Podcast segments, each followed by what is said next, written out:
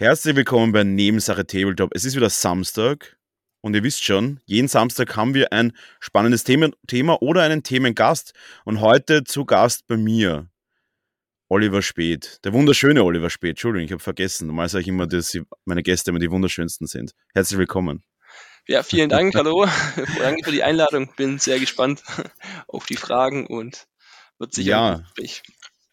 Ja, super, dass du Zeit gefunden hast für uns, beziehungsweise für mich. Der Philipp ist ja immer noch auf Weltreisen, mein Co-Host. Und Oliver, du bist bekannt aus diversen Social-Media-Plattformen für deine Kunst, für deine Miniaturenkunst, aber auch für deinen Patreon. Da habe ich auch einige Freunde, die davon geschwärmt haben. Und möchtest du mal ein bisschen was erzählen über dich? Genau, also ich fange am besten mal so kurz an, wie ich ins Hobby gekommen bin oder seit wann ich dabei bin. Also ich bin seit bald 20 Jahren im Hobby, hat angefangen mit Herr der Ringe Figuren, also es kam dann kurz nach dem ersten Film.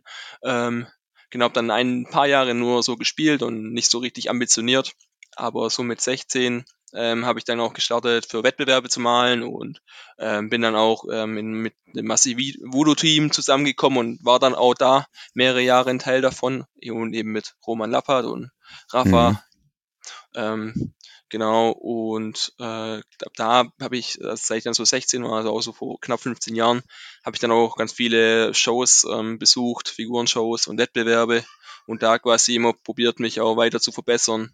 Und war dann schon ziemlich wettkampforientiert, muss man sagen. Aber es war immer für mich interessant und war halt natürlich gut zum Weiterkommen, aber man muss natürlich auch immer schnell aufpassen, dass es man nicht zu arg reinsteigert, wenn dann die Medaille nicht die Farbe hat, die man will oder man halt auch mal nichts kriegt.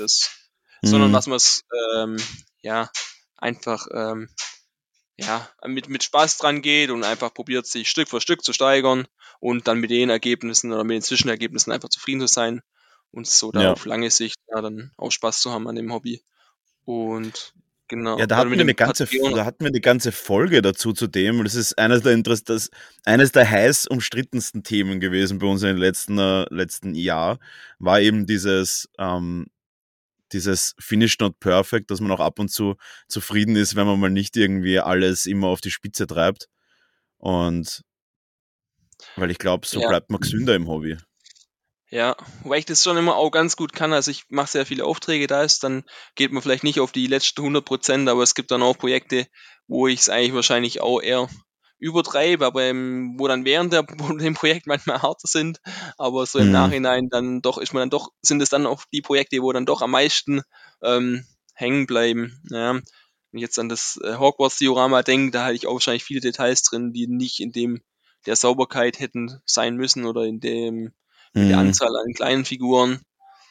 Aber so, ich denke, es ist auch wichtig, was man zumindest dazwischen Projekte hat, wo das mal vielleicht nicht 100% sein muss, wo es mal eher spaßmäßig und dann vielleicht zwischendurch dann mal so sagen, okay, bei dem Projekt probiere ich halt möglichst nah an meine 100% dran zu kommen. Also ich finde immer, die 100% sind halt von dem Standpunkt, wo man halt herkommt und wo dann die eigenen Möglichkeiten eben liegen, was man da quasi probiert, so seine Grenze zu erreichen oder die vielleicht auch ein bisschen zu verschieben, ein bisschen was Neues auch zu lernen. Also in unserem Hobby gibt es eigentlich immer noch Teilbereiche, die Farben könnten besser passen, ein bisschen sauberer, vielleicht eine schönere Base, vielleicht noch was modelliert, das gibt es ganz viele Sachen oder andere Sachen verbunden, mehrere Figuren, eine andere Geschichte, da gibt es ganz viele Themen, wo man eigentlich immer noch weiterlernen kann und eigentlich, glaube ich, so richtig am Ende der Reise ist man eigentlich nie, also es geht immer irgendwie weiter, Ja, absolut. Vor allem, wenn man sich anschaut, wie sich das Hobby und heute wird es natürlich viel ums Malen gehen, dadurch, dass du ja auch das dein Hauptbereich ist.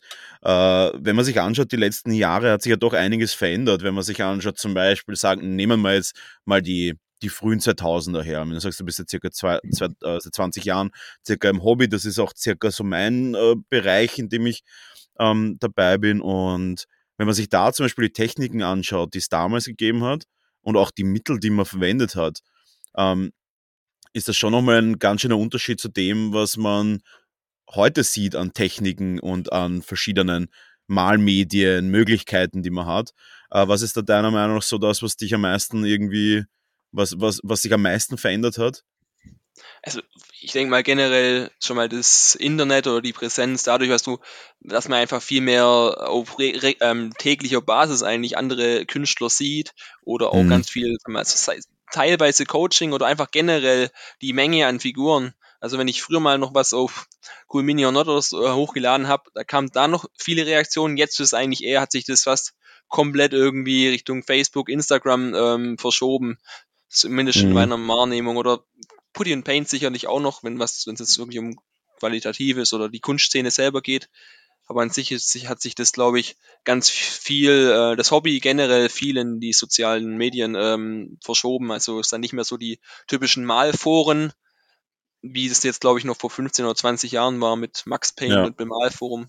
Das zweite gibt es, glaube ich, schon immer noch, aber es glaube ich, was mehr außerhalb davon passiert, also eher Facebook, Instagram. Ja, und einfach generell das Level, sicherlich auch viele Leute dazukommen, sicher auch viele neue professionelle Leute dazukommen, wo natürlich dann auch viel Material produzieren und dadurch natürlich auch vielen Leuten was beibringen, und denke, so hat sich das Hobby schon extrem gesteigert, also die Qualität, also für mich... Ja, ich glaube auch eben diese unfassbare Menge an Malern, die da draußen sind, und auch an das, was man halt jeden Tag sieht, wenn man jetzt zum Beispiel jetzt sieht, meiner Meinung nach war ein bisschen der Knackpunkt, aber das ist jetzt auch nur aus meiner Perspektive raus, war die Zeit, als Maler wie Michael Bissarski zum Beispiel, so Landstudio, angefangen haben, zum Beispiel auch diese komplett anderen Weg zu gehen, beim Metall zu malen. Das war meiner Meinung nach ein Riesenmeilenstein, und man hat gemerkt, wirklich, wie die Leute sich in kürzester Zeit angepasst haben und da wirklich auch auf den Zug aufgesprungen sind und versucht haben, das auch irgendwie in die Richtung zu interpretieren von diesem Non-Metallic Metal. Ich weiß gar nicht, wie ich den Stil nennen soll. Ich habe es bis jetzt immer quasi den polnischen Stil genannt. Kommt natürlich auch dazu, dass die Figuren auch viel größer geworden sind und dadurch mit dem Non-Metallic Metal nochmal das sich auch ganz so verändert hat. Weil, sagen wir, vor 15 Jahren war noch viel mehr Richtung 32 mm. Wenn du jetzt in einen Wettbewerb gehst, glaube ich, mit den kleinen Figuren ist es schon schwierig. Wenn du dann quasi, glaube ich, zwei Figuren siehst und eine 70er oder 90 mm Figur und eine 30er, ist, glaube ich, schon schwierig, aus der 30er das auch rauszuholen. Also, was das andere nicht schlechter machen soll, einfach nur so mal eine Veränderung, denke ich, auch von dem Stil generell auch auf größere Figuren und dann eben diese Abwandlung mit dem Non-Metallic Metal, die dann diese Umwandlung auf die größeren Figuren hatte Michael Bissarski auf jeden Fall sehr gut gemacht, oder wen man sicher auch nennen muss, der Kirill Kanaev, also Yellow One oder Kirill, ja. Ja, der Kirill war auch, der Kirill war ja schon mehrere Male bei uns zu Gast in Wien und hat da seine Künste gezeigt. Beim Kirill ist es immer ein bisschen schwierig zu sagen, wann er mit etwas angefangen hat, dadurch, dass er relativ spät irgendwie auf Social Media eingestiegen ist.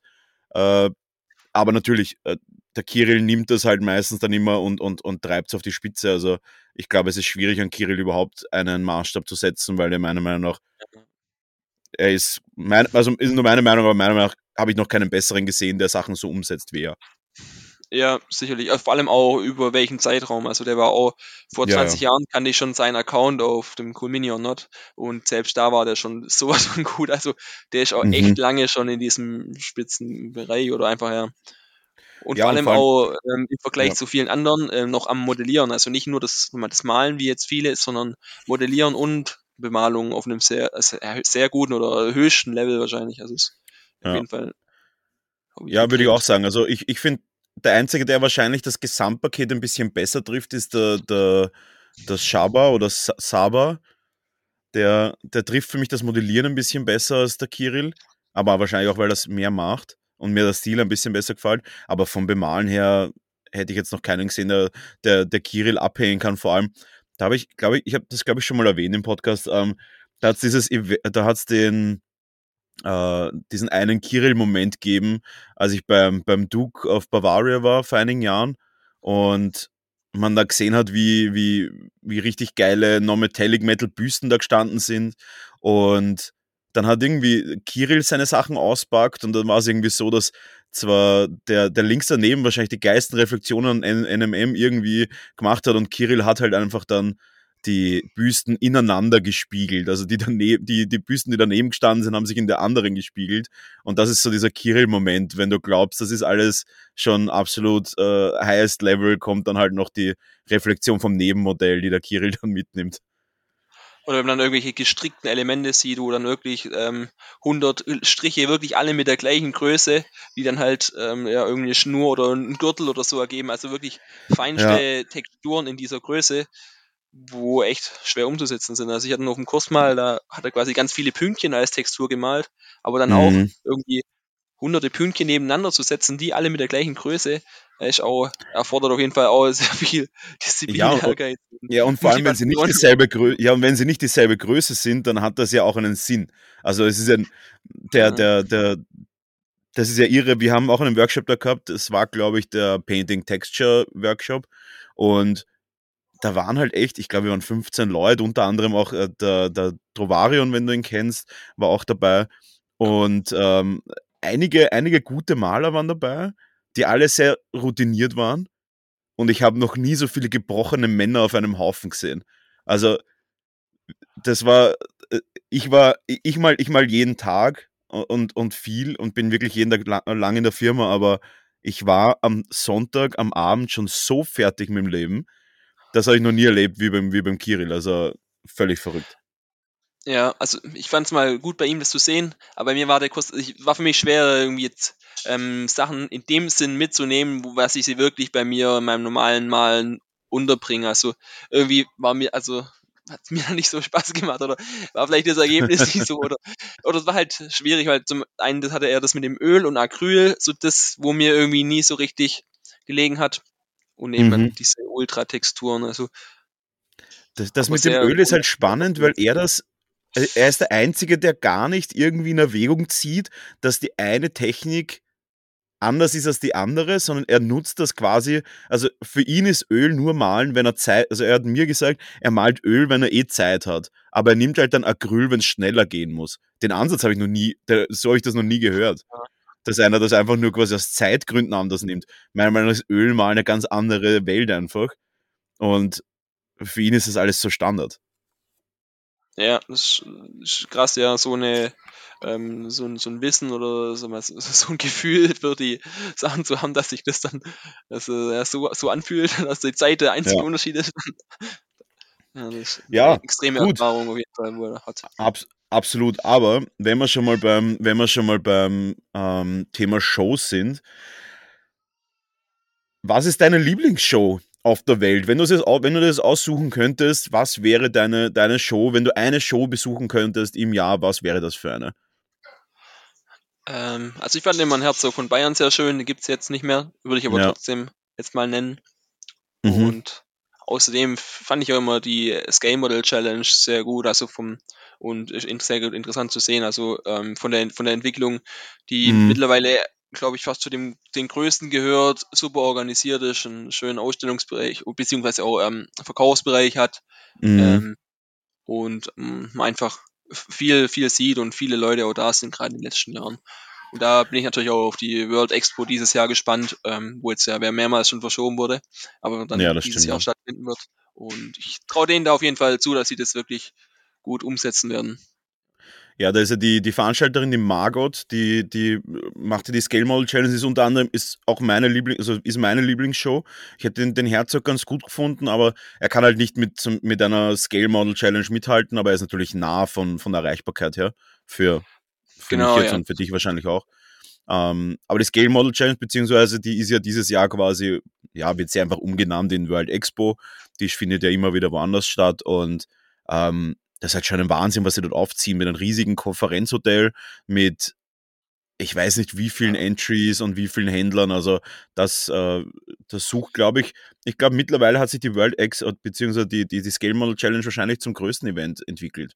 Weil wo ich das letzte Mal dort war, waren, glaube ich, 6.000 Karten verkauft. Ja, und auch in der Leistungsdichte, also da war letztes Jahr, oder vielleicht vor 3 Jahren oder wann das war, das heißt jetzt von Kirill, Francesco Farabi, dann Benji und Sergio Calvo und Rockland Carson, Robert Carson, ja, weiß nicht gut. David Aruba auch mit extremen Sachen immer unterwegs. Ja, genau, also fallen so schnell die Namen gar nicht alle ein, aber auf jeden Fall sämtliche Maler aus der europäischen Spitze, die gleichermaßen eigentlich auch die Weltspitze ist, muss man sagen. Muss man leider sagen. Also, es ist wirklich auch ein spannendes Thema, das möchte ich jetzt gleich zu weit drauf eingehen, aber das war ja lange Zeit, also ich war ja in Amerika, in Chicago bei der Adepticon, bei der letzten, die es gab, glaube ich, oder vorletzten, und da ist halt wirklich kein amerikanischer Maler ganz oben, beziehungsweise auch kein nicht-europäischer Maler ganz oben, und das sind auch nur europäische Maler, die dort mitgemacht haben, wo ich mal auch frage, wie kann das sein bei der Dichte an Malern, die es dort gibt? Also das ist mir ein völliges Rätsel. Und ja, ich hoffe, es wird sich vielleicht... Ich denke, was vor allem auch viel ist natürlich bei uns auch mit Spanien, das sind, glaube ich, sehr viele professionelle Leute, die dann auch richtig nah zusammen sind. Ich glaube, dadurch haben die auch nochmal gute Chancen, sich da nochmal schneller weiter zu entwickeln, wie jetzt vielleicht wir beide. Ich vermute mal, was du jetzt auch nicht die die größten Maltreffen hast mit anderen Leuten, die wirklich, sagen wir, noch an der Spitze oder erweiterte Spitze oder je nachdem, wie man es sehen will, noch Sinn. Ich denke, dort ist halt, glaube ich, was da viele wirklich sehr nah zusammen sind und da wahrscheinlich auch insgesamt eine größere Kommunikation stattfindet und ich glaube, was die sich da auch gut gegenseitig voranbringen. Also wir hatten das früher mit regelmäßigen Maltreffen, aber wie es halt dann ist, kriegt man Kinder oder hat man dann irgendwie mehr zum Tun in der Arbeit, und dann ist natürlich jetzt auch die letzten 2 Jahre halt wenig Treffen gewesen. Das hat schon extrem gelitten. Und also ich hoffe, dass in Zukunft wieder mehr ist. Ich baue ja auch gerade mein nächstes Geschäftslokal aus und da wird hoffentlich dann auch, ich meine, da habe ich dann eine riesige Dachterrasse mit Eventraum und hoffe, dass da auch dann wieder einige Workshops stattfinden oder Maltreffen oder vielleicht kleinere Geschichten. Ne? Und ja, hoffentlich kann ich dich da auch mal einladen als Workshop-Teacher. Mal sehen, wie sich das entwickelt. Ja, wäre cool, ja. Bei uns halt auch, ich bin dann auch eine halbe Stunde weg von Stuttgart, aber aus Stuttgart, fallen mir jetzt nicht viele Maler noch ein, zumindest jetzt mal, wenn Leute wirklich jetzt mal ambitioniert noch Wettbewerbe was bemalen, oder wirklich und gut, ich bin wahrscheinlich auch selber dann schnell mal ein bisschen zu faul, mit Alltag, klar, kleine Kinder, da wirklich dann alles zusammenzupacken, und bis ich dann dort bin, da kommt dann wahrscheinlich dann nicht so viel mehr rum. Aber so klar fürs Sprechen und Unterhalten, und da wäre es sicher gut. Und das fand ich ja natürlich auch beim Herzog immer dann gut, wo es noch ein kleineres, familiäres Umfeld dann eben ist, wie bei der SMC, wo dann eher fast zu viel ist, wenn es jetzt um die kleinen Gespräche manchmal geht oder um Leute, die man wirklich jedes Jahr sieht oder so. Da glaube ich, das war dann dort immer gut. Aber ich glaube, bei der SMC ist halt extrem wichtig, dass man sich eine kleine Clique sucht, mit denen man dann unterwegs ist. Weil wenn du versuchst, da irgendwie mit allen zu connecten, dann verlierst du einfach. Also das ist schwierig. Ja, vor allem aber die Leute, wo jetzt dann wirklich auch dort bekannt sind, die haben dann auch oft wahrscheinlich gar nicht die Zeit oder sind schon halb wieder auf dem Absprung. Da ist dann auch, da wäre vielleicht dann die Monte San Savino nochmal gut. Aber ist natürlich auch eine halbe Weltreise. Ja, das war gut auf der Adepticon, weil da war dann irgendwie so ein Legendentisch, in den ich mich reingesneakt habe als Neuankömmling irgendwie in diese Szene, wo dann halt ein Farabi, ein Russo, ein Ben Comets, ein Rafa und so weiter, alle irgendwie auf einem Tisch beim Barbecue gesessen sind und ich mittendrin. Das war irgendwie dann schon nett. Aber gut. Genau, ist manchmal auch nicht so einfach, den Absprung da zu finden, dass da die Connection entsteht, wenn die anderen Leute sich jetzt schon lange kennen und dann da als Neuer reinkommt. Aber funktioniert es doch auch. Es steht und fällt mit ein paar Charakteren. Es gibt ein paar spanische Charaktere, die nicht leicht sind. Also zum Beispiel in ein Gespräch irgendwie reinzukommen mit Benji ist quasi unmöglich. Also schwierig. Der ist auch sehr gerne sehr direkt und will dann irgendwie keine anderen Leute irgendwie haben, was seine Homies. Und so ist es halt. Gut. Ich würde sagen, wir gehen in ein paar Themen rein, die ich da vorbereitet habe. Ja. Und wir waren jetzt ein bisschen privat, das heißt, ich gehe jetzt gleich mal in die erste ins erste Thema rein. Und zwar, was sind deine größten Herausforderungen um das Ganze, deine größten Herausforderungen als professioneller Maler? Was sind so die Hürden, die du als am kniffligsten empfindest? Also du machst das Ganze ja Teilzeit, aber natürlich nimmst du auch Commissions oder machst halt, verdienst auch dein Geld teilweise damit. Was ist da so deine größte Herausforderung in dem Bereich? Klar, wenn man es ganz selbstständig machen will, dann natürlich das Geld verdienen. Also klar, es ist immer ja eine unschöne Antwort, aber darum geht es ja oft, wenn man was selbstständig machen will oder komplett professionell machen will. Gerade wenn man sich jetzt auch mehr noch mit dem Thema beschäftigt. Also ich war auch mal öfters mal so auf dem Absprung oder auf der Idee. Klar, irgendwo war es immer ein Traum. Aber wenn man dann halt auch mal sieht, was noch für extra Kosten überall ankommen, sei es jetzt gerade Steuer und Versicherungen, Mehrwert, also Mehrwertsteuer, Einkommensteuer und ja, das ist natürlich ein harter Punkt, wenn man dann sieht, wie viel da nachher erstmal weggeht von dem Geld, was man einnimmt, weil generell die Stundenlöhne sind halt leider nicht so wie jetzt im Handwerk oder Industrie, was man da in der Regel irgendwie 180 € für eine Stunde kriegt oder 150, also da sieht die Realität anders aus, weil es einfach zu viele Leute gibt, die dann Figuren verkaufen, dass da leider einfach die Nachfrage, also dass einfach das Angebot ist größer als die Nachfrage, muss man, glaube ich, so sagen. Gerade wenn man jetzt eigene Sachen verkaufen will, wenn man jetzt nicht spezielle Wünsche bemalen will, sondern wenn man jetzt seine eigenen Sachen verkaufen will. Und wenn ich gerade bei mir jetzt sehe, ich kann auch mal 100 Stunden in ein Projekt setzen, aber ich werde dafür jetzt, wenn du jetzt mit einem 100 € Stundenlohn, was nicht realistisch ist, aber wenn ich das da rechnen würde, dann wäre ich ja bei 10.000 € und ja, das zahlt keiner und zahlt auch 5.000 keiner. Also das denke ich, ist immer schwierig. Zum einen die Interessenten einfach zu haben in der Menge und da dann auch den Preis so ansteigen zu lassen, dass es sich wirklich lohnt. Das gerade wenn man es dann auch wirklich die Aufträge, wo man hat, dann auch sauber machen will, ist man natürlich schnell mal in einem Konflikt, dass es einfach der Zeitaufwand zu arg drüber rausschießt über das Angebot, das man macht. Klar, man will immer ein gutes Angebot machen oder dann natürlich gute Aufträge vielleicht oder auch die Sachen ja auch kriegen, aber es muss man es mit der Zeit ein Gefühl dafür kriegen, was für Preise man nennt oder was man vielleicht annimmt und was auch vielleicht nicht. Ja. Ja, das ist, denke ich. Ja, gerade wenn man sich in diesem High-Level-Bereich befindet, dann ist man halt einfach detailverliebt und das Ganze, da fließt halt dann einfach jede Menge Zeit rein. Und ja, wie du sagst, es ist auch schwierig zu konkurrieren, dadurch, dass du halt auch in einem Land wohnst, beziehungsweise ich in einem Land wohne, wo man sagt, das ist jetzt nicht unbedingt das günstigste Steuerland oder das günstigste Land, wo man jetzt zu leben hat, wenn man es jetzt vergleicht mit Polen oder mit anderen Ländern, wo einfach die Lebenserhaltungskosten einfach deutlich geringer sind. Ja, also kann man sagen, Osteuropa sicherlich ist ein anderes Lohnniveau. Also da wirst du wahrscheinlich für 500 € mehr bekommen als jetzt in Deutschland oder Österreich. Also ich kenne Maler in Osteuropa, die sagen, ihnen reichen 600 € im Monat. Davon können sie Miete und Essen und alles bezahlen. Und alles, was mehr ist, passt auch. Aber da kriegen wir halt noch nicht mal wahrscheinlich die Miete rein und schon gar nicht Essen oder irgendwie mal ein Auto oder so. Ja, also bei uns, wenn ich jetzt noch mit 2 Kindern rechne, hätte ich eher 1000, 1200 und es wäre noch kalt für die Wohnung. Also das ist mittlerweile ja ein realer Wert. Ja, und dann hast du noch, vor allem ich habe jetzt, wie gesagt, ja auch 2 Kinder und meine Frau arbeitet gerade auch nicht. Dann ist es bei mir auf jeden Fall die sichere Variante mit dem Teilzeit. Ja.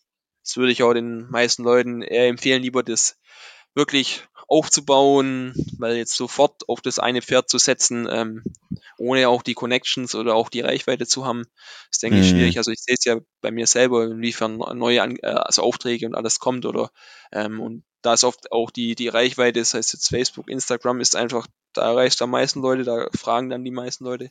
Aber auch da erstmal eine bestimmte Anzahl aufzubauen, wird eine Weile Zeit brauchen und ist mega schwierig. Wenn du jetzt als Spielfigurenmaler, also als Armeebemaler, wirst du auch selten Beiträge dabei haben, die wirklich durch die Decke gehen. Weil da kommen eher halt die Wettbewerbssachen, da wo man wirklich Zeit reinsteckt, das sind in der Regel dann die Sachen, wo dir auch helfen, da die Reichweite zu steigern. Aber viele Aufträge sind eben wieder in dem Spielbereich. Das heißt, es sind zwar Sachen, die kannst du abarbeiten, aber die sind schwer jetzt, um zum einen dein Level als Künstler oder den Namen oder auch die Reichweite zu steigern. Da sind dann solche Wettbewerbe oder einfach solche Projekte, wo man 100% probiert zu erreichen, besser geeignet, denke ich. Ja, es ist total schwierig. Also ich merke es halt selber, ich male halt hauptsächlich für Gamer oder so an. Also ich habe jetzt seit Corona jetzt nichts mehr für mich gemalt, weil ohne Wettbewerbe tue ich mir ein bisschen schwer, mich zu motivieren. Und also man merkt, also so Standard-Armee-Modelle, also über 100-200 Likes drüber zu kommen mit einem Speedpainting-Auftrag ist schon schwierig. Ja, das ist kaum möglich, ja. Also was bei mir jetzt natürlich immer noch, ich bin relativ vielseitig in dem ganzen Geschäftsbereich. Ich habe ja eigene Figuren, ich hatte meine Basing-Sets, ich habe meine Workshops gehabt, ein paar, oder ja, zu 10 Stück oder so. Oder halt auch das Patreon ist, wo für mich eine coole Option ist, wo ich dann halt eigene Projekte quasi nicht später verscherbeln muss, sondern da mehr Zeit reinstecken kann und da quasi eine Tutorial-Serie dann mache und quasi über das Know-how oder Interesse an der Anleitung quasi was verdienen kann und so dann den gewissen Spielraum bekommen. Ja. Aber wenn wir schon bei dem Thema Patreon sind, wo siehst du Patreon in den nächsten Jahren? Ich merke nur, es kommen immer mehr Leute auf Patreon, auch im 3D-Druckbereich, auch natürlich in unserem Bereich, im Bemalbereich und so weiter. Wo siehst du da in den nächsten Jahren irgendwie Patreon? Weil mir kommt so vor, als wird die Sättigung schon langsam eintreten. Und was siehst du da? Wie siehst du den Bereich Patreon momentan? Ja, also ich würde einmal kurz das 3D kurz zum Patreon sagen. Also das ist jetzt die letzten Monate ja extrem durch die Decke geschossen. Also wenn man sieht, was da manche Modellierer oder Firmen umsetzen an Geld, ist schon sehr beeindruckend. Aber viele von denen haben natürlich auch so viel Content und viele Modellierer, wo dafür arbeiten. Das sind dann auch schnell 10.000 € gar nicht mehr so viel, wenn du davon erstmal 7, 8 Modellierer noch bezahlen musst. Und, absolut. Aber trotzdem natürlich heftig zu sehen, wie viele Follower, sei es jetzt Lord of the Print oder Maker's Cult. Oder zum Beispiel jetzt der Prey Collection, das ist ein, glaube ich, ein Russe oder Osteuropa, denke ich, der das, glaube ich, sehr, sehr gut macht und da auch, glaube ich, eine gute Basis aufgebaut hat. Aber klar, desto mehr Leute dort sind, desto härter wird der Leistungsdruck oder desto besser muss halt eigentlich dein Content sein. Ich habe es immer so gesagt, du musst eigentlich in deinem Bereich der Beste sein. Also selbst wenn es irgendwie bei mir, ich probiere es natürlich irgendwie immer mit dem Basen, das denke ich so mein Steckenpferd, würde man immer sagen, da fast der Beste oder sag mal obere Spitze zu sein, weil das Problem ist, wenn du halt auf Platz 5 oder Platz 10 bist, bei den Leuten bei Patreon in dem Bereich, ist es schon schwer, wirklich da die Supporter für einen längeren Zeitraum auch zu halten. Also das ist, wenn man jetzt da noch keine Reichweite hat von anderen Seiten, dann wird es, denke ich, schwierig. Weil man braucht einfach einen Kanal, wo man für die Seite wirbt. Weil im Normalfall ist es einfach so, wenn du nicht für dein Produkt wirbst, dann macht es auch kein anderer. Also der größte Teil von der Werbung erstmal oder den Infos, dass es jetzt was Neues gibt, muss von dir selber kommen. Und da sind dann die anderen Seiten, auch wieder die sozialen Medienseiten wichtig. Es ist einfach so. Und das ist natürlich auch so wahrscheinlich auch relativ schwierig dann, weil, wie du sagst, halt, wenn du halt dann mehrere Sculptor hast, zum Beispiel ein Bekannter von mir, der hat auch einen Patreon, der Ronin Art Workshop, schaut's da mal rein, auch, sag ich mal, 320 Patreons, wahrscheinlich im Durchschnitt $7, da wirst du halt auch nicht unbedingt dir mehr als eine Person damit finanzieren in Österreich oder Deutschland. Ja, ich habe jetzt auch zum Spaß oder mal probiert, auf meiner Patreon-Seite noch 3D-Files anzubieten, weil ich es jetzt für mein Hogwarts-Projekt ganz cool fand, noch ein paar eigene Modelle zu haben. Und fand es interessant und habe auch ein paar Connections. Muss jetzt mal sehen, inwiefern sich das nachher wirklich lohnt, weil wenn ich jetzt 4, 5 Leute was für mich modelliert haben, da bist du auch schnell in einem, vielleicht niedrigeren, vierstelligen Bereich auf jeden Fall. Und das musst du dann auch erstmal wieder einholen mit $5, $6. Also wo ich jetzt $6 habe, ich jetzt mit die STLs. Da kommen aber auch noch Gebühren weg. Und es ist mal interessant. Ich probiere mal, inwiefern da das Interesse ist oder wie es ankommt. Aber Ja, also ich bin mir auch bewusst, dass ich jetzt da keine Garantie habe zu sagen, das läuft jetzt 5 Jahre so. Also ich habe jetzt für mein normales eigenes Patreon habe ich einige Basen-Projekte, wo ich da das Material machen kann und wo ich da noch reinhauen kann.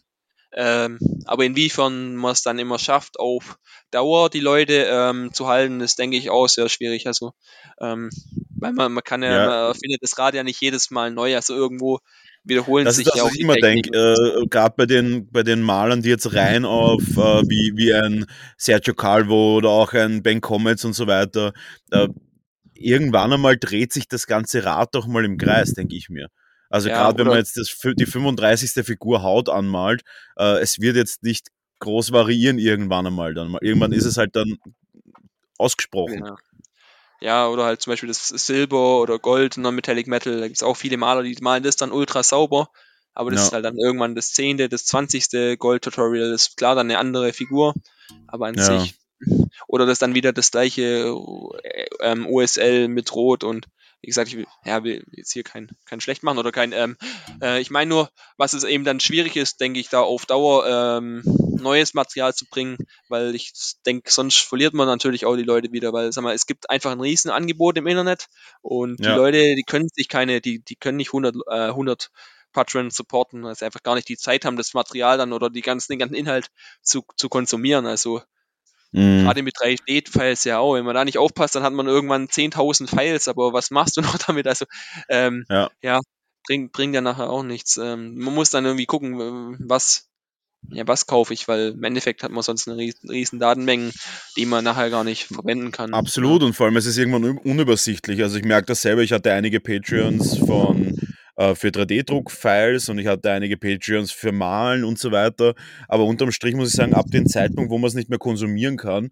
ärgert man sich ein bisschen, dass man halt recht viel Geld ausgibt, gerade bei teuren Patreons, also es gibt ja auch Patreons, die $40 kosten pro Monat und aber wir haben es schon angesprochen, 3D-Druck, eine kurze Frage, die ich gerne Leuten stelle, die auch im 3D-Druck-Bereich unterwegs sind und ich glaube, wir verwenden ein ähnliches Setup, zumindest eines davon.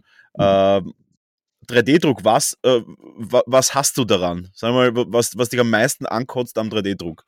Für dich persönlich. Zeitaufwand, denke ich. Also es ist auf jeden Fall deutlich mehr Zeitaufwand, als man denkt. Es ist schmutziger, als man denkt. Also klar, wieder mit Reinigen, dann tropft das Material noch da, das Resi noch dorthin. Und klar, im Internet sieht man oft immer die sauberen Arbeitsplätze und die sauberen Drucker, aber bis dann die, ich glaube, was ist in Realität oft mal dreckiger ist einfach, oder ja, man hat dann das Alkohol wieder, Aceton benutze ich noch, man hat, ja, viele giftige Stoffe. Ich habe jetzt mehrere Drucker, da ist aber dann muss man wieder was reparieren oder halt einfach neu einstellen. Manchmal geht der Druck nur einfach so schief. Und was man auf jeden Fall auch noch nennen muss, ist oft, dass oft sehr gute Modelle gibt, aber die Pre-Supports bei vielen in so einer schlechten Qualität sind, was mich manchmal auch wieder ärgert. Also ich verwende mittlerweile fast gar keine Pre-Supports mehr. Es ist einfach zu riskant. Und dann nehme ich mal über die 5 Minuten Zeit, wenn man halt routiniert ist, dauert es ja eh nicht so mega lang, anstatt da auf die Pre-Supports zu hoffen, weil ich fahre da echt oft ein mittlerweile. Ja, wobei ich finde so bei so größeren Modellen, wenn es dann nachher irgendwie 10 Einzelteile sind, dann ist das schon dann auch der Zeitaufwand. Ja, stimmt. Ja, also ist dann auch nicht, und also ich habe auch einige Masterdrucke gemacht für Firmen. Und da will ich das natürlich dann schon richtig sauber machen. Da habe ich dann so mal 3-4 Runs bei einem Teil, bis das wirklich natürlich, gut ist. Weil klar, man kann zu wenig, zu viel Stützen haben, die Stützen können aber auch wieder nochmal dicker, dünner sein, also man kann das schon richtig weit pushen, ja. Ja, absolut, und was halt immer schwierig ist, ist auch das zu, bei mir ist es so, ich habe quasi eine Farm laufen und druck relativ viel, würde ich jetzt mal sagen, also keine Ahnung, 20 plus Drucker auf jeden Fall, und was halt immer spannend ist, dass halt immer noch diese Meinung ist, dass man halt, das ist halt einfach ein drück den Knopf und dann druckt das. Aber es ist einfach gar nicht so einfach. Also es ist immer noch, ich hab Drucker wie, keine Ahnung, ich habe auch einen Formlabs-Drucker, ich habe auch einen Milkshake, ich habe mehrere Drucker, die x-1.000 Euro kosten, also nicht irgendwelche günstigeren China-Drucker, aber es funktioniert, also nur Knopf drücken, das kann man vergessen. Die Idee, das funktioniert immer noch nicht. Ja, und vor allem auch die Kosten werden auch schnell unterschätzt. Also klar, der Drucker ist jetzt, also ich habe jetzt schon eher die chinesischen Drucker mit 3 bis 6 oder 3 bis 700 €. Ja.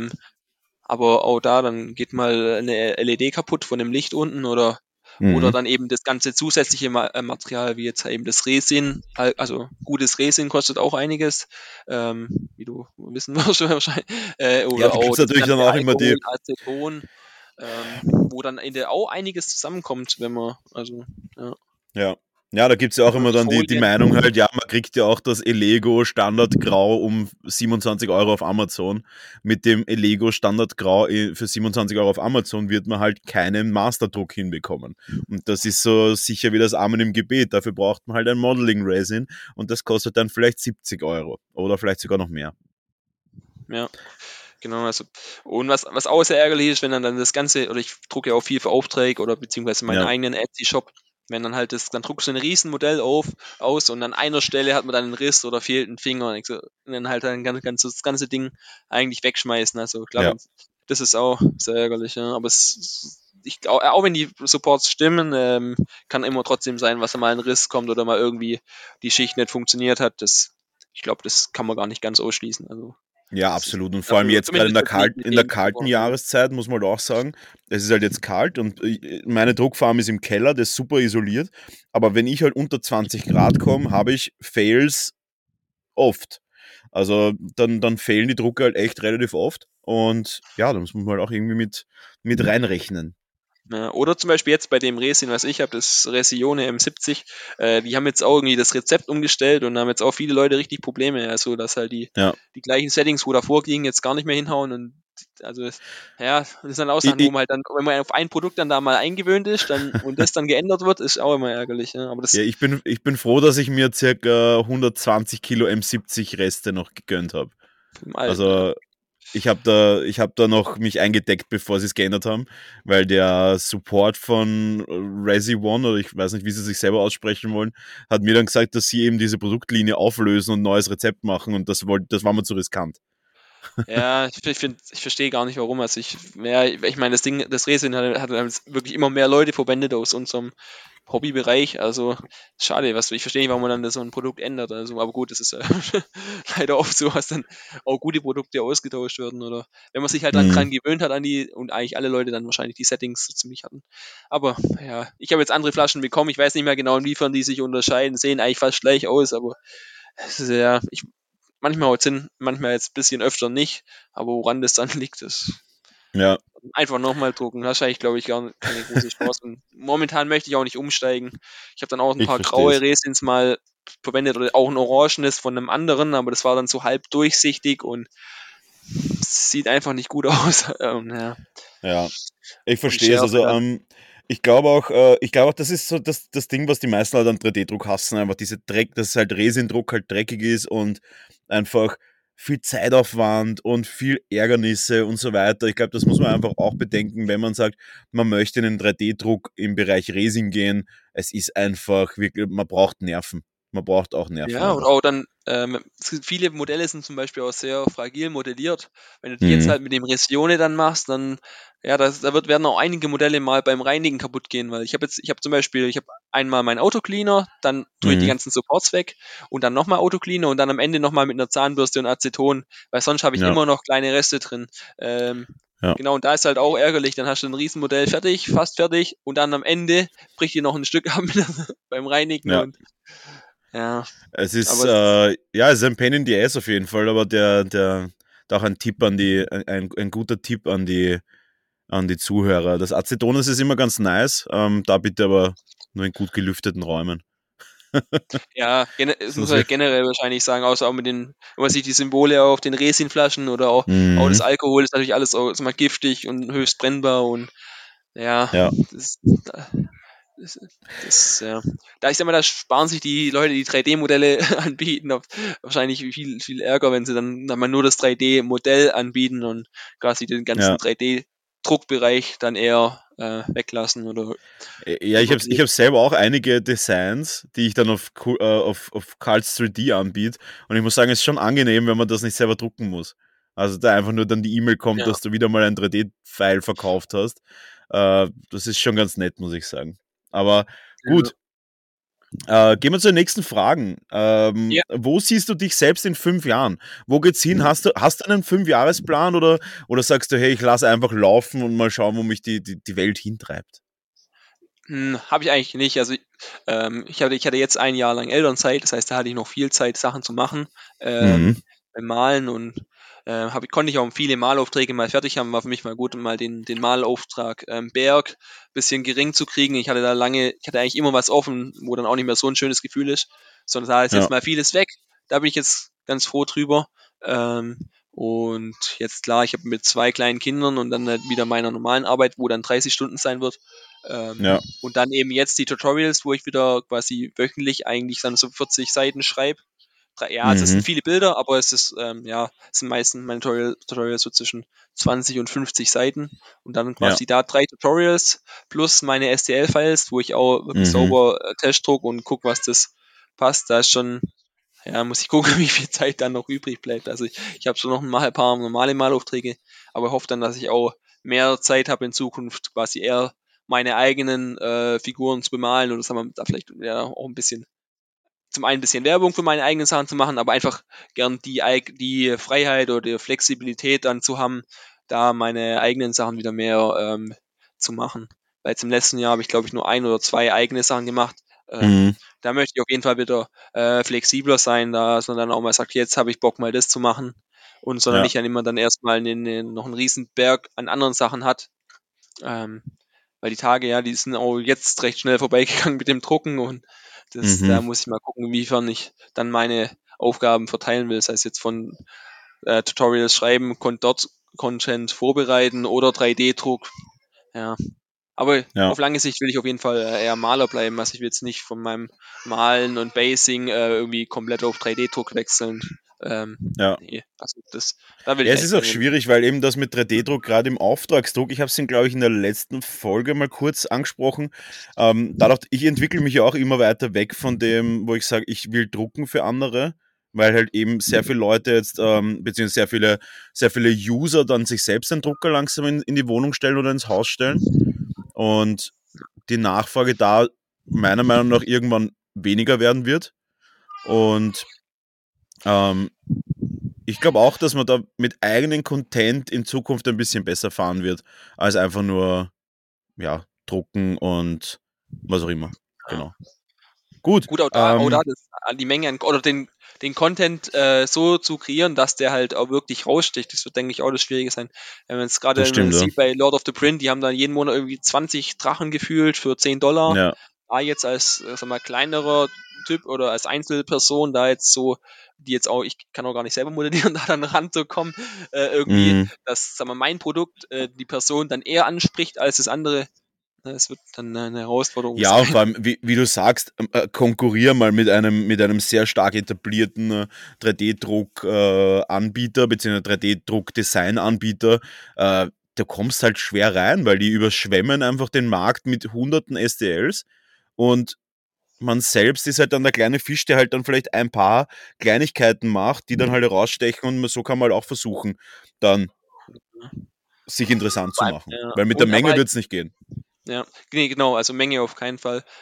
Aber auch da, ich habe jetzt auch mit einigen Modellierern zusammengearbeitet, aber da erstmal dann die Modelle noch so abzustimmen, dass man wirklich zufrieden ist, dass die Cuts stimmen und ist auch viel Zeitaufwand, wo man nicht vergessen darf. Und da muss man halt überlegen, was sich dann auch lohnt. Ja. Ich habe jetzt zum Beispiel einem indischen Modellierer was gemacht, aber oft dann der nicht direkt aus dem Figurenbereich kommt, bis da die schwierig. Sachen dann mal so stehen oder wenn man noch eine Idee hat für die Base, dann es kann sein, du schreibst was hin und denkst, passt, alles klar und auf einmal sieht es komplett anders aus und denkst, Und dann ist halt, er hat eher wieder mehr Aufwand, dann kann es sein, wird nochmal teurer und Es ist schwierig, aber ich bin ja auch sehr viel auf Fiverr zum Beispiel und denke mal, ich engagiere da ab und zu ein paar 3D-Modellierer, aber die Kommunikation und wenn der da nicht voll drinnen ist in dem, es ist wirklich... das Problem ist auch, wenn du dann mal bezahlt hast und dann nochmal Änderungswünsche hast, da traut man sich immer schier nicht nochmal zu fragen. Ja, absolut. Ja.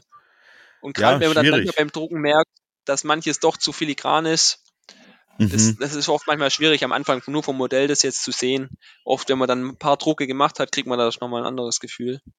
Ja. Ja, absolut. Vor allem manche Sachen sind halt dann, wie du sagst, einfach zu filigran auch. Letztens wieder. Und dann kommen die Anfragen öfter mal, ob man es ein bisschen downsizen kann. Und auf einmal sind manche Teile wieder annähernd undruckbar. Also, ja. Schwieriges Thema, aber auch spannend natürlich für alle, die was in den 3D-Druck einsteigen würden. Was ist da dein, als Oliver Späth, was ist dein Tipp Nummer 1 für jemanden, der sagt, hey, ich würde gern einsteigen? Ja? Was ist der eine Tipp, den du ihm mitgeben würdest, wenn du ja einen Tipp aussuchen könntest, den du einem Neuling im 3D-Druck geben könntest? Persönlicher Tipp.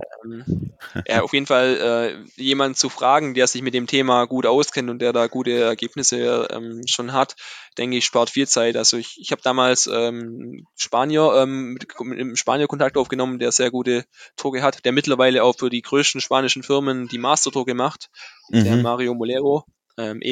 Molero, ja, genau. Also und der hat mir, glaube ich, dadurch habe ich es, glaube ich, recht schnell geschafft, ganz gut in das Thema reinzukommen. Und für mich war es ein Vorteil, was ich jemand hatte, den ich fragen konnte, als alles dann im Internet zusammenzusuchen. Es gibt halt tausende Videos, aber ob in dem Video dann wirklich auch mal genau deine Frage beantwortet wird, ist dann oft, ja, ist eine Frage der Zeit einfach, wie viel man dann auf den Suchen verbringen will, also Internet suchen oder wenn man dann wirklich jemand hat, den man da fragen kann, ist es oft vielfaches schneller beantwortet, und ich glaube, sowas ist eine gute Hilfe, wenn man jetzt in so ein neues Hobby kommt, ja. Ja, aber absolut. Klar, also wenn man jetzt den Luxus hat, was man vielleicht jemanden fragen kann oder jemand kennt oder sonst auch mit, ich habe der Person zum Beispiel auch ein bisschen was bezahlt, aber war mir dann in dem Sinne mehr wert als der Zeitaufwand. Ja. Ja, da auch ein kleiner Tipp, es macht in Kürze in Wien einen Laden auf, der auch sowas anbietet. Da vielleicht mal reinschauen. Die Beratung da generell? Oder? Ja. Na, also ich schätze mal, also die wenigsten wissen es noch, weil ich erst relativ wenig da rausgegangen bin, aber ich bekomme ja am 15. März die Schlüssel zu meinem Laden, und das wird dann eine 3D-Druck-Lounge werden mit Verkauf und Miniaturenbemalung im Hintergrund und eben auch Beratung und auch Workshops und sowas. Ja, sehr cool, auf jeden Fall. Gutes Gelingen, viel Glück, dass alles gut anläuft. Und ja, ich glaube, das wird ganz lustig werden. Also das ist ein bisschen so ein Prestigeprojekt, was ich mir, glaube ich, gönnen werde, und freue mich da schon extrem drauf.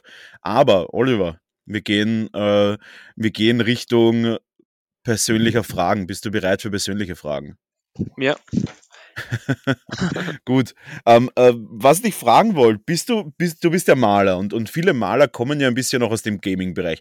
Bist du auch ein bisschen ein Gamer? Spielst du? Wenn ja, was? Also eigentlich nicht mehr. Also ich habe in meiner Jugend sehr viel Warcraft 3 gespielt, aber es war dann eigentlich schon wieder so viel, dass es mit dem Malen nicht mehr so richtig funktioniert hat. Also weil ich an meinem gleichen Tisch Mal und quasi Computer gespielt habe, und dann ist mir immer schwer gefallen, mich wieder fürs Malen aufzuraffen. Deswegen habe ich das eigentlich komplett sein lassen. Ich gucke noch gern Turniere in einem gleichen Spiel, das eigentlich schon 20 Jahre alt ist, aber schaue ich dann die Turniere gerne im Fernsehen an. Also auf Twitch kommen da viele Turniere, also das gucke ich mir gerne dann mal an, aber jetzt bei mir selber mache ich es eigentlich nicht, weil es irgendwie bei mir eher der ein bisschen zu großer Zeitkiller ist, oder ich merke, dass es nicht gut ist für meine normale Malmotivation, aber und ich da schnell in eine leichte Sucht, sagen wir mal, eine Sucht reinrutsche und da dann, ja, deswegen mache ich das jetzt nicht mehr. Und bist du im analogen Bereich irgendwie unterwegs, Brettspiele, Tabletops, hast du da irgendwie was, wo du sagst, das ist so dein Ding? Nee, eigentlich auch nicht. Es lag wahrscheinlich immer daran ein bisschen, dass ich jetzt hier keine anderen Leute noch hatte, die irgendwie, weil ich habe mir auch, von den Kickstarter oder Board Games hätte ich sonst sicher mal ausprobiert, aber irgendwie waren mir dann doch die Regeln zu kompliziert, und wenn du jetzt auch keinen hast, der dann noch ein bisschen Feuer und Flamme hat, jetzt ist es in der Familie oder Freundeskreis so direkt hier, hat das jetzt auch nicht ergeben. Und ich war immer noch in meinem anderen Hobby, mit dem Sport war ich auch noch, also für viel gelaufen, also früher eigentlich täglich. Das war dann einfach zeitlich alles gar nicht mehr unterzukriegen. Also, das verstehe ich. Gut, andere Frage. Katze oder Hund? Und wieso? Ja, Katze. Also, ja, wir hatten selber immer nur 2 Katzen. Und, ja, wahrscheinlich ja, auch ein bisschen die Frage ja, von Zeitaufwand. Also, ich war mal gerne auf dem Hundeschlittenurlaub in Schweden, das war auch super. Aber jetzt so daheim im Alltag bin ich jetzt froh, wenn ich morgens, oft schaffe ich normal ab 6 oder ab halb 7. Ich bin froh, wenn ich da jetzt morgens nicht noch eine Dreiviertelstunde oder eine halbe Stunde mit dem Hund raus muss. Das, und gerade jetzt mit den 2 Kindern, Kleinkindern, nee, ist mir das dann zu viel. Da eher dann. Ja. Also und. Sehr gut. Dein Lieblingssnack, wenn du malst? Während Malen eigentlich eher weniger. Eher dann so spät danach die Pizza. Also wenn es jetzt, das ist eher das wahrscheinlich zu der viel. Der Sportler-Snack schlechthin. Ja. Nee, ja eigentlich, gut, ich will ja eigentlich auch nicht alles beantworten, mit dem Thema zu wenig Zeit. Aber nee, das ist wahrscheinlich dann, ja, wenn man dann auch viel gemacht hat und irgendwie so, das so wahrscheinlich ein bisschen Belohnung oder dann abends mal noch auf dem Sofa sitzen und was anschauen, das finde ich ja immer schön, um zum Runterkommen oder zum Entspannen. Weil das Malen doch immer, bei mir, sag mal, ist nicht die richtige Entspannung. Das ist so teilweise, aber muss halt doch immer konzentriert sein und deswegen. So zum Runterkommen, finde ich, so Fernseh und Pizza oder mal irgendwie Serie schauen, das ist dann bei mir da oft eine gute Kombination.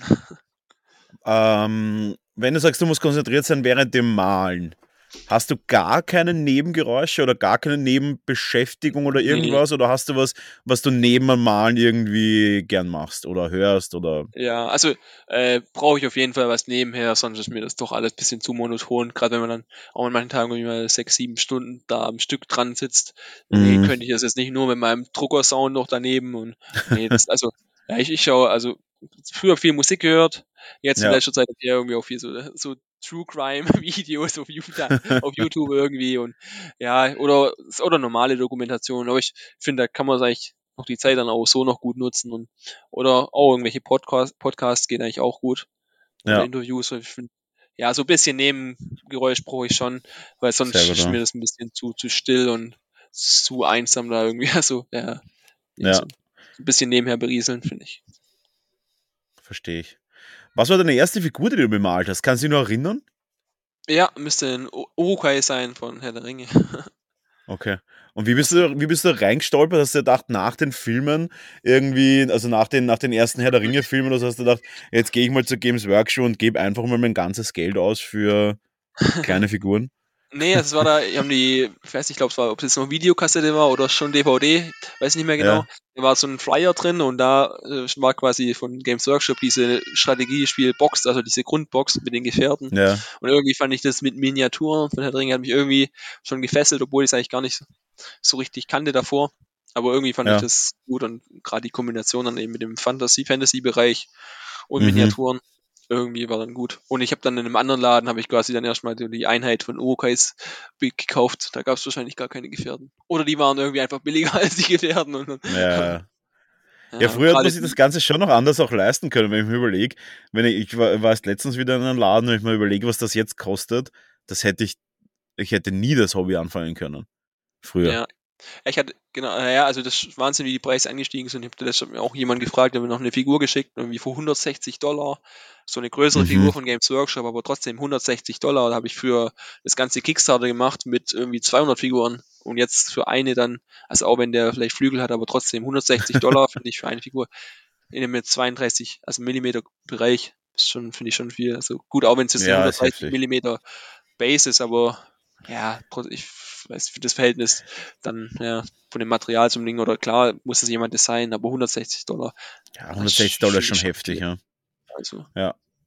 Ja, absolut. Also ich denke, wir haben schon öfter auch hier diskutiert wegen den Preisen und da muss man auch sagen, ich verstehe es auch dann zum Beispiel nicht, warum man dann im Games Workshop Shop direkt kauft, wenn man irgendwie überall anders irgendwie im Local Shop oder in den kleineren Gaming-Shops dann irgendwie 10-20% Rabatt bekommt auf alles. Aber es gibt da wirklich dann diese Hardcore-Anhänger, die dann wirklich alles nur dort und am besten auch dann dort direkt zusammenbauen und alles.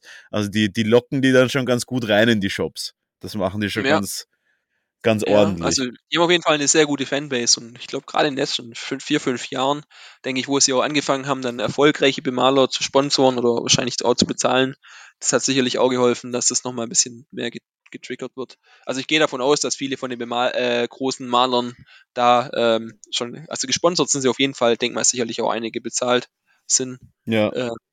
Und ja, ich meine, einen riesen Fehler haben sie ja gemacht, indem dass sie den Duncan Rhodes ja laufen lassen haben.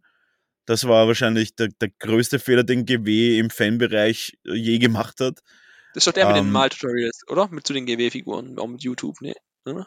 Genau, also da gibt es ja, es gab dann auch andere, aber der Duncan war quasi der, was dieses Two-Thing-Codes den Spruch geprägt hat. Und ja, doch mit irgendwie über 100.000 Followern auf Instagram und sowas. Und ich glaube, die haben ihn halt einfach zu wenig Geld in die Hand gedrückt. Und der hat dann gesagt, na, dann mache ich das halt einfach alleine. Und glaube ich, sehr, sehr glücklich jetzt mit der Entscheidung.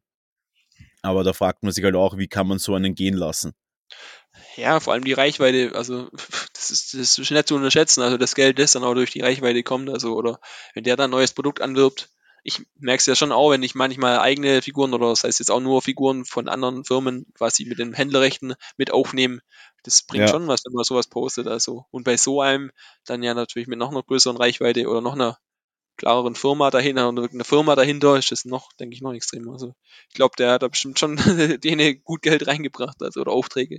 Ja, absolut. Vor allem ist mega sympathisch einfach und mega famous halt im Endeffekt gewesen. Und ja, spannend, dass sie ihn gehen haben lassen. Und ja, andere Frage, noch zwei Fragen zum Abschluss, bevor wir uns wieder in unsere Stuben begeben und kleine Figuren herumschieben. Thema YouTube. Wie stehst du dazu zu YouTube-Tutorials? Schaust du sie selber? Hast du sie geschaut? Ich meine, nötig wirst du es nicht haben, aber schaust du es gerne? Und wenn ja, was ist dir wichtig bei YouTube-Tutorials? Schaue ich eigentlich gar nicht. Also es gibt sicher vieles, wo man noch was lernen könnte oder weiß auch nicht. Irgendwie wollte ich erst bei meinem Stil bleiben oder weiß nicht, manchmal vielleicht zu faul oder ich weiß nicht. Ich hatte irgendwie so nie so das Interesse da an den YouTube-Tutorials zu schauen. Kann schon sein, was ich das mal noch irgendwann mache, aber so momentan hat mir das jetzt beim eigenen mehr Spaß gemacht. Auch wenn dann vielleicht was, wenn man nicht in der Top-Qualität ist oder ist dann auch egal. Nee, aber selbst welche machen? Reizt dich das? Ja, natürlich, also generell klar mit meinem Patreon oder generell mit dem Verkauf von Tutorials ist das natürlich ein naheliegender Gedanke. Ich habe mir auch eine Kamera gekauft, aber irgendwie bin ich nicht grün damit geworden. Also es ist halt einfach auch das Know-how, da Videos in der Qualität zu schießen, ist doch nochmal wesentlich schwerer, als ich gedacht habe. Einfach, dass das Bild wirklich scharf wird, dass der Winkel passt. Dass, gerade wenn ich dann andere Videos sehe, wie gerade zum Beispiel jetzt Sergio Calvo, die da irgendwie 3 Kameras laufen lassen haben, dann noch einen Rahmen und dann nochmal Symbole mit drei Teile Wasser und 3 Teil Farbe und 1 Teil Farbe und kleiner Pinsel mit Symbolen, also wie ich das alles überhaupt irgendwie, also ich habe halt keine Ahnung davon, wie ich da Videos mache und nee, ich mache meine PDF-Tutorials, da kann ich gerade bei den Basing-Tutorials, denke ich, ist auch ganz gut, da kann es auch sein, ich schwenke mal auf den zweiten Tisch, ich gehe mal weiter weg, ich will mal eine Nahaufnahme, dass ich das da mit meiner Kamera dann alles, das steht da, glaube ich, nachher der Aufwand nicht mehr im Verhältnis zu dem. Ja, und man konkurriert natürlich auch immer man konkurriert halt, wie du sagst, halt auch immer mit anderen Leuten, wie eben ein Angel Giraldes, was der für Tutorials raushaut, mit was für einer Brillanz diese Bilder sind. Das ist halt schwer zu erreichen einfach. Ja, also klar, das kann man eigentlich nur verlieren, natürlich, wenn man jetzt da gegen so ein professionelles Umfeld noch antritt. Ja, also dass mir was mal einfacher wäre mal einfach die Bilder, wo ich schieße, mal irgendwie in eine Reihe zu setzen. Sowas, das ist natürlich billigstes, einfachstes irgendwie wahrscheinlich im Movie Maker Know-how, aber das ist so das Einzige, wo ich mir jetzt momentan zutraue. Auch dann wieder alles noch mit Englisch einzusprechen oder alles dann nochmal wieder so zurechtzuschneiden. Das nehme ich auch, wenn ich jetzt ein Projekt habe, wo ich 100 Stunden dran sitze, wie schneide ich das jetzt wieder zusammen? Wie lege ich da noch einen Ton und Untertitel drüber? Also der Aufwand ist schon extrem, wenn ich das, ich hätte ein Bild im Kopf, wie ich es haben will, aber so die Schritte dahin zu kommen, habe ich noch nie die Zeit und auch nicht die Lust irgendwie gehabt, nochmal so ein Hobby im Hobby anzufangen und Ja. Und ich glaube, lukrativ wird es unterm Strich auch nicht werden.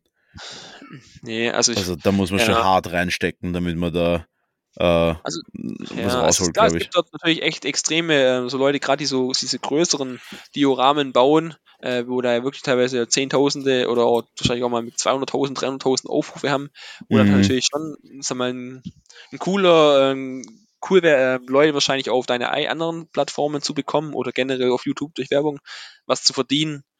Aber der Aufwand ist jetzt so für mich als Einzelperson da irgendwie noch nicht. Also wenn, dann bräuchte ich eine Person, die sie mal wirklich Zeit nimmt und mir wirklich alles erklärt und auch da habe ich auch keine Lust, dann immer zu gucken, ob jetzt die Kamera richtig steht. Also jetzt schieße ich halt dann meine Bilder dazwischen, oder dann auch mal die Bilder im Lichtzelt zwischendurch.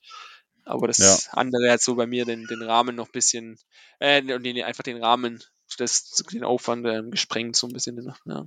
Deswegen war das verstehe ich, nicht realistisch momentan.